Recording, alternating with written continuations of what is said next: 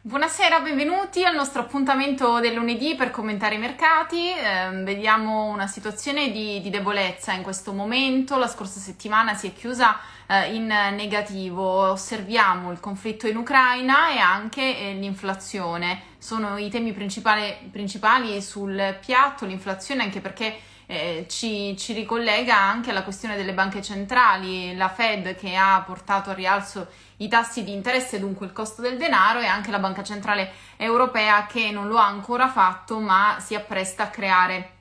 A, a, risollevare i tassi di, di, interesse. Noi stasera ne parliamo con Giuseppe Di Vittorio, con cui analizziamo gli spunti eh, di mercato, facendo anche un focus sui temi più a sua richiesta.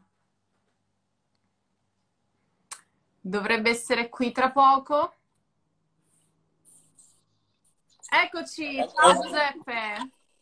Ciao Stefania, buonasera. Buonasera, buonasera. Allora, sistema un po' l'inquadratura, così, così sì, vediamo bene. Certo. c'è il mal di mare. Adesso vediamo, vediamo la fronte. Esatto. Ecco. Adesso, ok. Proviamo così. Ok. devo tenerlo lontano così con la mano. Vai. Bene, perfetto. Allora, stiamo facendo uh, una, una, breve introduzione sulla situazione attuale che vediamo sui mercati, vedendo le performance della settimana scorsa. Siamo Ho fatto una sorpresa intanto. Eh. Come? Ho fatto una sorpresa. Ho fatto una sorpresa. Hai lo spritz, ma che bravo! ma se me lo dicevi mi organizzavo. Eh, tanto bevo. E vabbè, adesso sono invidiosissima, sono invidiosissima, voglio bere anch'io. Bene, allora questo... Alla salute dei ribassisti. Esatto, la salute dei ribassisti perché appunto, come dicevo, veniamo da una settimana in, in negativo, Uh, con ribassi anche abbastanza profondi, fino al 4%. Questo, quella giornata di oggi si è riaperta anche all'insegna del ribasso. Gli investitori cosa guardano? Cosa stanno prezzando e quanto pesa il conflitto in Ucraina e anche eh, il tema dell'inflazione delle banche centrali? Allora, intanto bisogna distinguere il soggetto di cui stiamo parlando. Eh, c'è gran parte dell'industria finanziaria, Stefania, che ti, ti confesso una cosa, che non vuole che si scenda, non vuole che il mercato scenda e fanno di tutto attraverso le reti. In questo caso la forza delle reti distributive che tu vedi in giro, le banche, eccetera, è quello di calmare gli investitori, di non farli prendere dal panico. Perché? Per quale motivo? Perché le società di gestione del risparmio, le banche, i grossi asset manager internazionali guadagnano sui soldi depositati, sui soldi mm-hmm. che tu hai sul patrimonio gestito. Quindi se tu esci e dici liquido pa- eh, parte questo panico, si scende a rotta di collo. E c'è solo una cosa che fa scendere in maniera significativa i mercati. O questo primo contesto, e cioè le, le persone eh, che tu conosci, il tuo vicino di casa, quello di sopra di sopra, che preso dal panico comincia a chiamare la banca e dice no, è meglio che perdo la metà che non perdo tutto. Certo, è meglio perdere che straperdere, però... Eh, esatto, ecco. però noi non siamo ancora in noi non siamo ancora in questa situazione. Mm-hmm. Le reti stanno facendo un buon lavoro, stanno tranquillizzando gli investitori. Non sto dicendo che stanno facendo bene o stanno facendo male, sto dicendo solo che fanno. Certo. Poi ci sono uh, gli, invece gli operatori istituzionali, si chiamano market maker, quelli che danno liquidità ai mercati, cioè quelli che ti consentono di vendere se vuoi comprare e di comprare se vuoi vendere. Cioè loro si mettono là e garantiscono la liquidità al mm. mercato. Mm. Se c'è la concordia di questi, cioè se questi sono d'accordo nel scendere o per necessità di cose i prezzi scendono. Eh, ti faccio un esempio, se tu hai una casa in un quartiere, in quel quartiere cominciano a fare scippi, rapine, furti, eccetera, eccetera, il prezzo di quella casa si svaluta e quindi tu forzatamente devi abbassare il prezzo. Quindi se c'è la concordia di que- o di uno di questi operatori, di tutti questi operatori che fanno da liquidità, allora si tende a scendere. È quello che in questo momento stiamo assistendo, cioè a una ridefinizione dei prezzi, però non c'è ancora il panico totale degli investitori. Se tu vai a vedere l'ultima report anche in casa nostra, in Italia, della società che raccolgono soldi, eh, gli investitori italiani hanno investito sull'azionario, sull'azionario americano, italiano, eccetera, però la raccolta netta è positiva. Quindi questo che cosa vuol dire? Poi quello che sta succedendo, che cos'è quello che succederà? Eh, se sei un investitore, pian piano che si scende, addirittura dovresti caricare perché poi invece alleggerirti quando si sale, eh, dovresti fare un discorso molto mm. controintuitivo controintuitivo, no? Quando si scende ti viene di vendere, quando si, si, sale ti viene di comprare. Invece dovresti comportarti esattamente il contrario. A man mano che scende dovresti accumulare da investitrice, ovviamente su mercati che garantiscono l'Italia. L'Italia noi per eh, 12 anni circa, siamo stati dal 2008 quasi, quindi più di 12 anni. Mm-hmm siamo stati completamente impantanati tra 25 e 12 mila, cioè ci siamo messi in un box e abbiamo iniziato a fare sali e scendi, sali e scendi, sali e scendi in questo box. Diverso per esempio è il mercato americano, il mercato americano ha una storia di 100 anni tutti al, uh, di 100 anni tutti al rialzo.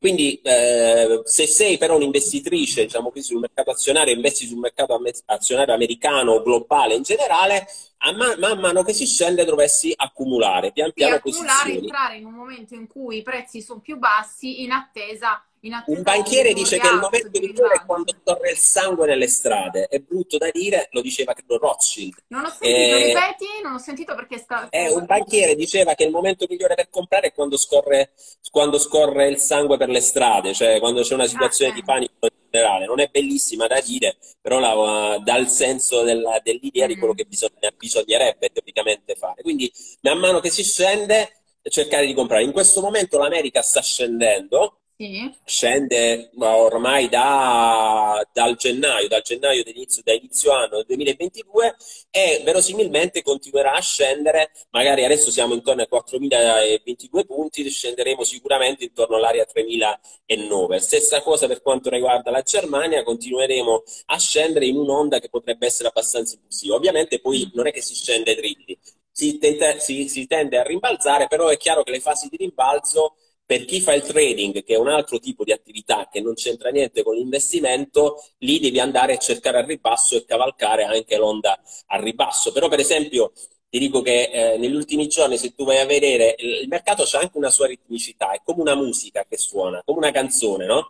Quindi tu non vedi note a casaccio, il mercato fa ta ta ta ta ta ta ta ta ta ta ta Sì, diciamo tre sedute. Il, suo, il suo ritmo, il suo ritmo. Ha il suo ritmo, poi... tre sedute. Ti faccio un esempio, nelle ultime tre sedute è sceso, nelle precedenti tre sedute è salito. In base alla regola del ta ta ta ta ta ta, ho chiaro che adesso ci attendiamo un'onda al rialzo. Il problema è che ti accorgi che stiamo discendendo perché quando va al rialzo non recupera più i massimi che aveva in precedenza è come se ti, ti, cioè, così, le tendenze sono qualcosa che nella vita che si manifesta molto nella vita, che noi mm. conosciamo nella vita. Ah, infatti adesso con il ribasso siamo tornati. Una, una persona si muove, per, si muove per tendenze, mm. per esempio se inizia malaguratamente a fumare, fuma una sigaretta, due sigarette, tre sigarette, quattro sigarette al giorno, cinque, sei, sei e poi aumenta sono solo gli eventi traumatici che generano cambiamenti sul mercato e anche nella vita. Sono solo gli eventi traumatici che generano il cambiamento, altrimenti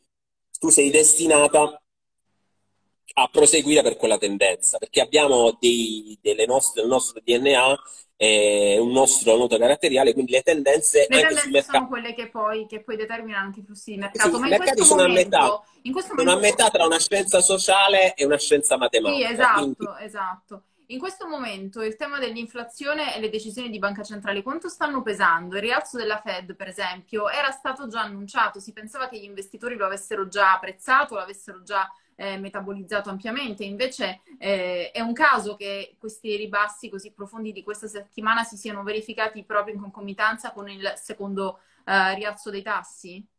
Sì, no, questa settimana è stata divertentissima, perché praticamente noi abbiamo la, l'ultima settimana questa quindi quella precedente. Mercoledì abbiamo avuto la riunione della Fed. L'oggetto del contendere qual era?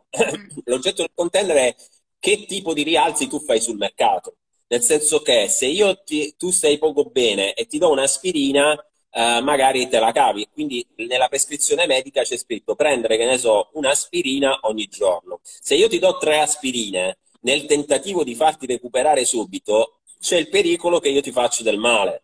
Fino a un esito addirittura letale. Certo. Noi abbiamo visto che la riunione di Powell, nella riunione di Powell indirettamente la Federal Reserve, la Banca Centrale, ha promesso un aumento dei tassi di 0,50 e il mercato nella riunione di mercoledì gli ha creduto, ha parlato di cosiddetto atterraggio morbido, cioè siamo male, uh, c'è l'inflazione, non è più il periodo, ti ricordi, dell'inflazione transitoria, questa roba qui. No, no siamo male, c'è l'inflazione, c'è la cura e la cura prevede una dose di 50 basis point, di 0,50 di tassi di interesse uh, mensilmente. Che cosa è successo però? È successo incredibile giovedì, che sui mercati è iniziata a girare la notizia che l'America si, si, doveva ricomprare 60 milioni di barili di petrolio. Allora, piano, L'inflazione, se tu prendi il grafico del petrolio e prendi il grafico dell'inflazione, ti accorgi che si muovono insieme.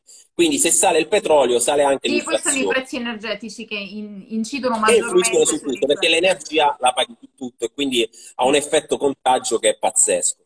Uh, che cosa è successo? Che uh, a un certo punto l'America l'aveva, fatto, l'aveva, promesso più volte, aveva detto che metteva sul mercato 100 milioni di barili di petrolio è per far abbassare il prezzo, perché non devi pensare che il petrolio è come i pomodori, se tanti pomodori ci stanno sul mercato il prezzo del pomodoro scende, mm. se ci sono pochi pomodori sul mercato il prezzo del pomodoro sale. Allora cos'è l'idea qual è? Così Mettiamo... come il denaro, così come, come tutto. E adesso vi faccio anche ridere perché anche l'Italia in questo uh, clima di generosità e, e di, di, sintonia tra i paesi, pure noi abbiamo messo 5 milioni di barili di petrolio, anche se non ne abbiamo, cioè così, non ne avevamo petrolio a disposizione. Ora, uh, questi 100 milioni sono stati messi pian piano, però l'amministrazione americana giovedì ha detto guardate che io ne ho messi, oh, la, la quota parte della, della, degli Stati Uniti era abbastanza consistente, più o meno questa cifra, però guardate che io, eh, siccome li ha presi da dove? Li ha preso dai risparmi che aveva, dalle riserve strategiche. Sì. E quindi ha detto io li devo rimettere nelle riserve strategiche. Tu capirai che il petrolio è iniziato ad andare verso l'alto, sopra i 100.000. In più, uh, i paesi produttori di petrolio si sono riuniti settimana scorsa e l'aumento di, de, de, della produzione di petrolio che c'è stato è stato a, così, quello programmato, non c'è stato nessun aumento del prezzo del petrolio. No. Perché attenzione Stefano, noi crediamo che questa guerra sia il mondo contro la Russia, ma non è così. Sono 21 paesi Uh, che la Russia ovviamente chiama ostili, e poi ci sono tutta una serie di paesi, tipo quelli dell'OPE, che appartengono all'organizzazione dei paesi produttori di petrolio, che non sono assolutamente Diciamo così, quando Biden ha chiamato, sui mercati finanziari sono, state, sono passate anche queste notizie, cioè Biden ha chiamato l'Arabia Saudita, perché tu la Russia, tra l'altro, molto spesso si parla di evitare e fare l'embargo al petrolio russo. Ma non è detto che, ci possa, eh, che dobbiamo fare l'embargo, basta che facciamo abbassare il prezzo. Ce lo potrebbero ridare a un prezzo più basso, comunque gli fai un danno a loro, eh, a, a, gli fai un danno alla Russia se abbassi il prezzo. Però non ne vogliono sapere di aumentare la produzione. Per darti, eh, siamo arrivati all'assurdo che dicono che Biden abbia chiamato al telefono l'Arabia Saudita e gli Emirati Arabi e non è che gli hanno detto di no, non hanno proprio risposto al telefono, cioè hanno visto al telefono Biden e hanno girato il telefono. Vabbè queste, cap- queste sono voci, ce lo raccontano, cose che no, sentono. Sì, sì, son, non ha risposto proprio al telefono. Loro non hanno, non hanno, interesse ad abbassare il prezzo del petrolio perché insomma sì. è il loro flusso. Assolutamente, e questo è, è, è, questo è plausibile perché ti, fa, ti do un esempio. Il PIL dell'Arabia Saudita è cresciuto del 9% nell'ultimo trimestre anno su anno, non accadeva dal 2011. Il settore energetico dell'Arabia Saudita è cresciuto del 27%, e, uh, levando il settore energetico il 3%. Quindi ci sono dei paesi che legano la propria convivenza, legano la propria proprio il proprio tenore di vita a, con, al, in maniera, diciamo così, eh, fortissima al prezzo del petrolio. Quindi loro non hanno nessun interesse Il problema qual è? È che è come una corda, tu tiri, è come un elastico, tu tiri, tiri, tiri e tiri, poi l'elastico ti tiri volta contro. E questo è il discorso che io pensavo e uh, mi piacerebbe fare ai paesi produttori di petrolio che avevo suggerito, però in altre occasioni ci siamo detti che purtroppo non si riesce, uh, non si riesce a fare. Quindi il, il petrolio è, uh, è, salito e quindi il, la famosa scadenza, la prossima riunione di giugno, i mercati invece che, eh, hanno fatto una cosa che non si fa mai, Uh, uh, i mercati, sui mercati si dice mai andare contro le banche centrali, non si va mai contro le banche centrali, uh, anche se qualcuno qualche volta l'ha fatto, una volta Soros andò contro la lira e contro la sterlina e ci riuscì, riuscì a guadagnare, ma contro le banche centrali non si va mai. E invece i mercati sono andati contro la banca centrale, cioè la banca centrale aveva detto che mercoledì alzava i tassi di 0,50, giovedì i mercati, quando hanno visto questa manovra della Federal Reserve di alzare i tassi allo 0,75, hanno detto noi non ti crediamo, uh, di 0,50, noi crediamo che l'aumento di giugno, la scadenza di giugno, l'aumento sarà di 0,75 e credo che continuino a credere a questa cosa. È chiaro che mm. aumenti di questo tipo sono la famosa aspirina che tu, non è una dose di aspirina, sono tre aspirine. È molto probabile che tu non le riesci a reggere. Il problema è che... Eh sì, la questione è molto delicata. È, è la banca centrale si gioca anche una reputazione, nel senso sì. che la banca centrale dovrebbe garantire la stabilità dei prezzi e quindi vedere questi prezzi così alti a loro li mette sotto pressione, iniziano a... Soprattutto la Fed, la Fed è, è, la, l'inflazione che c'è in America è molto diversa da quella che c'è in Europa. In Europa buona è parte, sì. caratterizzata maggior parte, per la maggior parte dai colli di bottiglia, dalla questione relativa alla produzione, mentre in America effettivamente c'è stata una grande incisività da parte della Fed, eh, soprattutto nel periodo pandemico. Tu intanto sorseggi il tuo spritz. Guarda, è arrivata anche una domanda, è arrivata anche una domanda su, su, su cosa metti nello spritz, se Aperol o Campari, ma rispondiamo alla fine perché voglio tenere, voglio tenere la suspense su questo. Quindi dicevamo un'inflazione completamente diversa proprio dalla Fed che dipende adesso. L'ago della bilancia sarà proprio la politica della Fed adesso.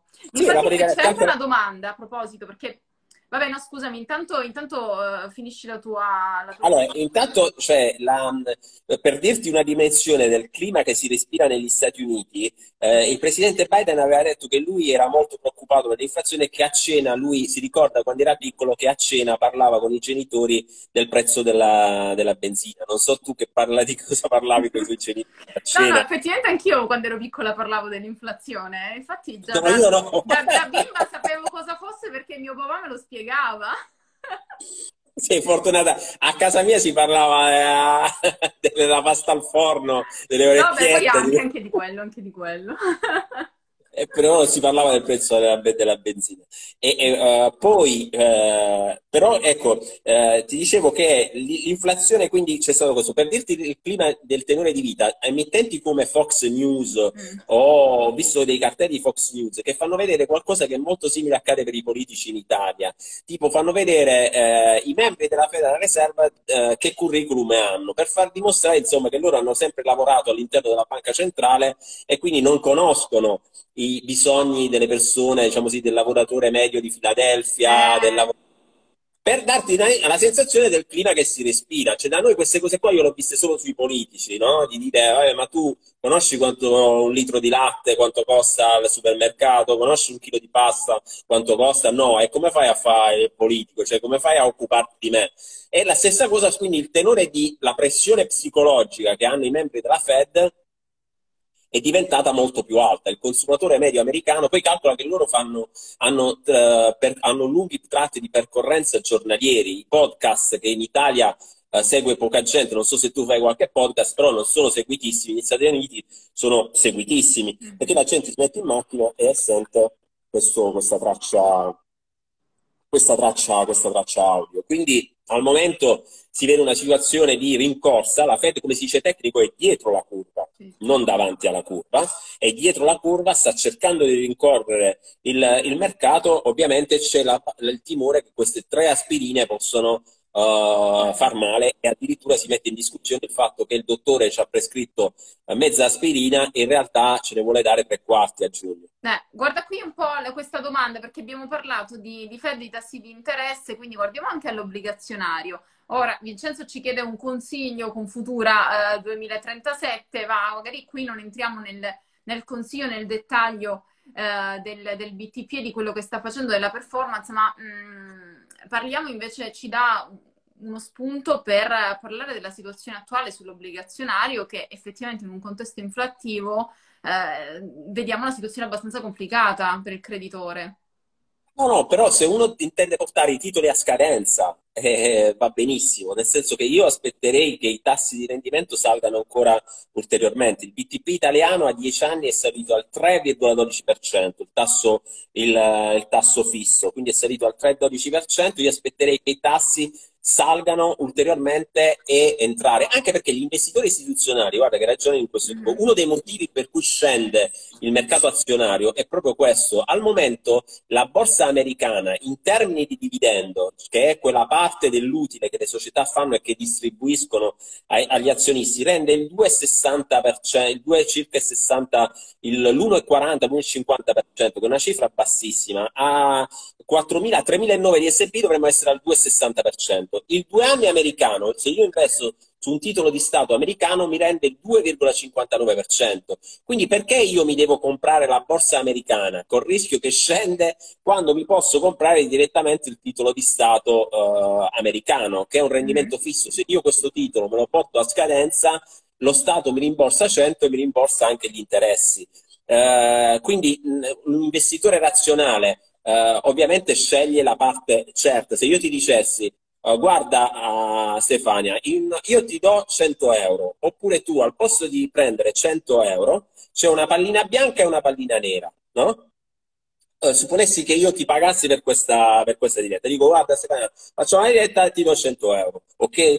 Tu però che cosa succede? Ti dico non te ne do 100, se vuoi te ne do 200, c'è una pallina bianca e una pallina nera, se prendi la pallina nera ti do 0, se mm. prendi la pallina bianca ti do 200 euro. Ci siamo come offerta?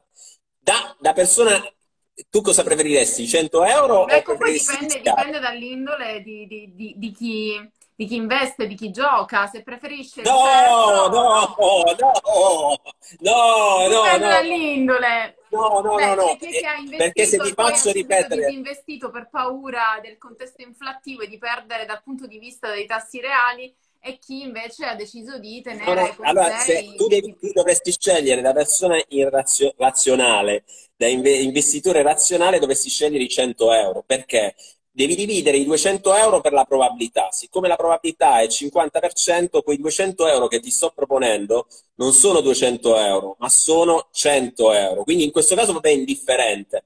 Però se fosse 180 euro, tu devi scegliere i 100 euro fisso. Devi dividere sempre per la probabilità. Attenzione, qui lanciamo, voglio lanciare anche, a me non piace il paternalismo, però oh, voglio lanciare un messaggio di stare molto attenti alle telefonate che arrivano, eh, investi, apri un conto online, non so se qualcuno è arrivato questo, perché la borsa è un gioco matematica, matematicamente disonesto cioè tu se fai trading, diverso è l'investimento, ma se fai trading sei destinato a perdere i tuoi soldi, ma destinato proprio a perderli. Perché?